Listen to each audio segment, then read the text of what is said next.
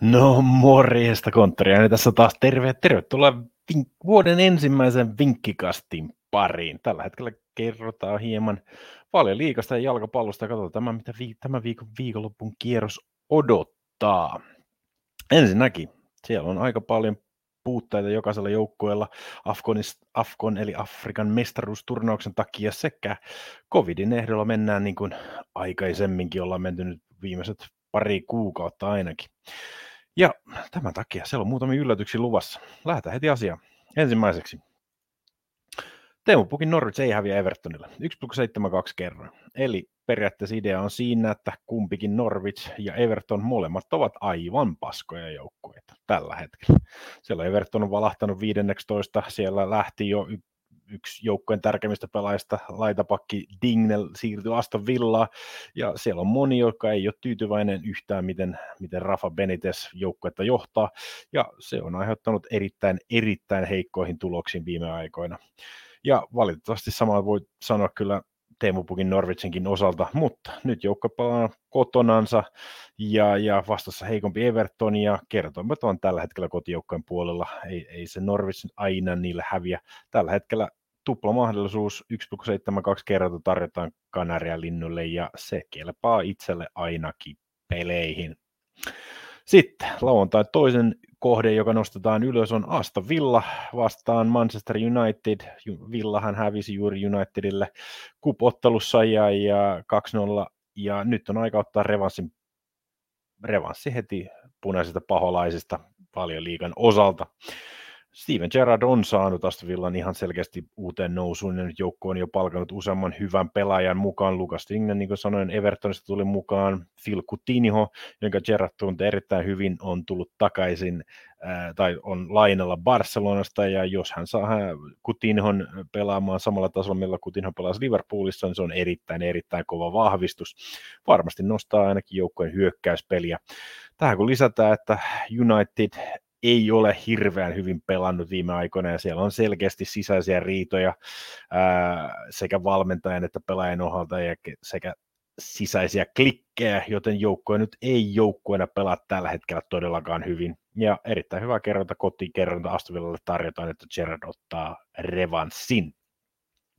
Sitten siirrytään sunnuntain peleihin ja pelataan pientä yllätystä. Siellä on Liverpool Brentford ottelu mukana ja alkukaudesta Brentford oli todella, todella lähellä voittaa Liverpoolin 3-3. Joukkue päättyi kotonaan ottelu. Ja voi sanoa, että kiitos Salahin ja Manen, että joukkue Liverpool sai ottelusta edes tasurin aikaiseksi, ja, ja tällä hetkellä molemmat pelaajat ovat Afrikan mestaruuskisoissa, ja Liverpoolin hyökkäys ei ole sitä, mitä se on aikaisemmin ollut.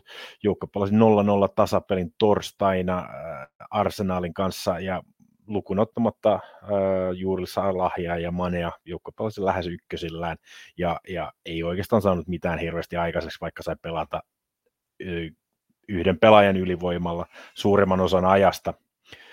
Ja tämän takia odotettavissa onkin, että Brentford voi jo hankkia jopa yllätyksen. Brentfordin voittoa voi pelata monella paikalla yli kymmenellä kerroimella, mutta pelataan tähän kuitenkin sitä, että Brentford ei häviä vähintään kahdella maalilla. Sen verran heikko hyökkäys Liverpoolilla on, ja siitä saisi tupla kertomen itselle.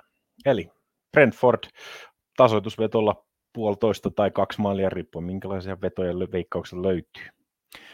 Sitten viimeinen nosto sunnuntailta, Pohjois-London derby, Tottenham vastaan Arsenal, ja jos katsoo joukkoiden vireitä, niin Arsenal on selkeästi joukkoista parempi, ja paremmassa vireessä kuin Tottenham, vaikka joukkueet ovat peräkkäin sarjataulukossa siellä 5 ja 6, kaksi pistettä vain Arsenalin eduksi, mutta kuitenkin Tottenham on kaksi peliä vähemmän pelattuna. Tottenham on kuitenkin peliesitykset eivät ole ollut viime aikoina paria hyvää lukuun ottamatta hirveän hyvät, ja joukkueelta pois Son tästä. siltikin, vaikka jo tärkeä Son on poissa.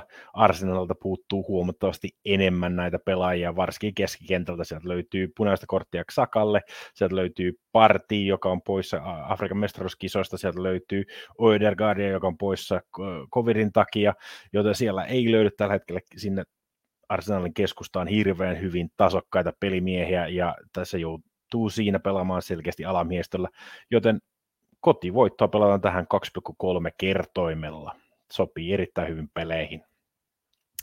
Ei muuta kuin hyvää peli onnea ja jos haluatte lisää vinkkejä, niin sieltä löytyy veikkausbonukset.com-sivulta ja valio liikaa. Tuossa näkyy alhaalla näkyy tämä otsikko. Sinne vaan katsomaan vähän lisää vinkkejä, jos mun vinkit ei tällä hetkellä kelpaa. Mutta ei sen mitään. Hyvää jalkapalloviikon loppua. Se on morjens. Thank you.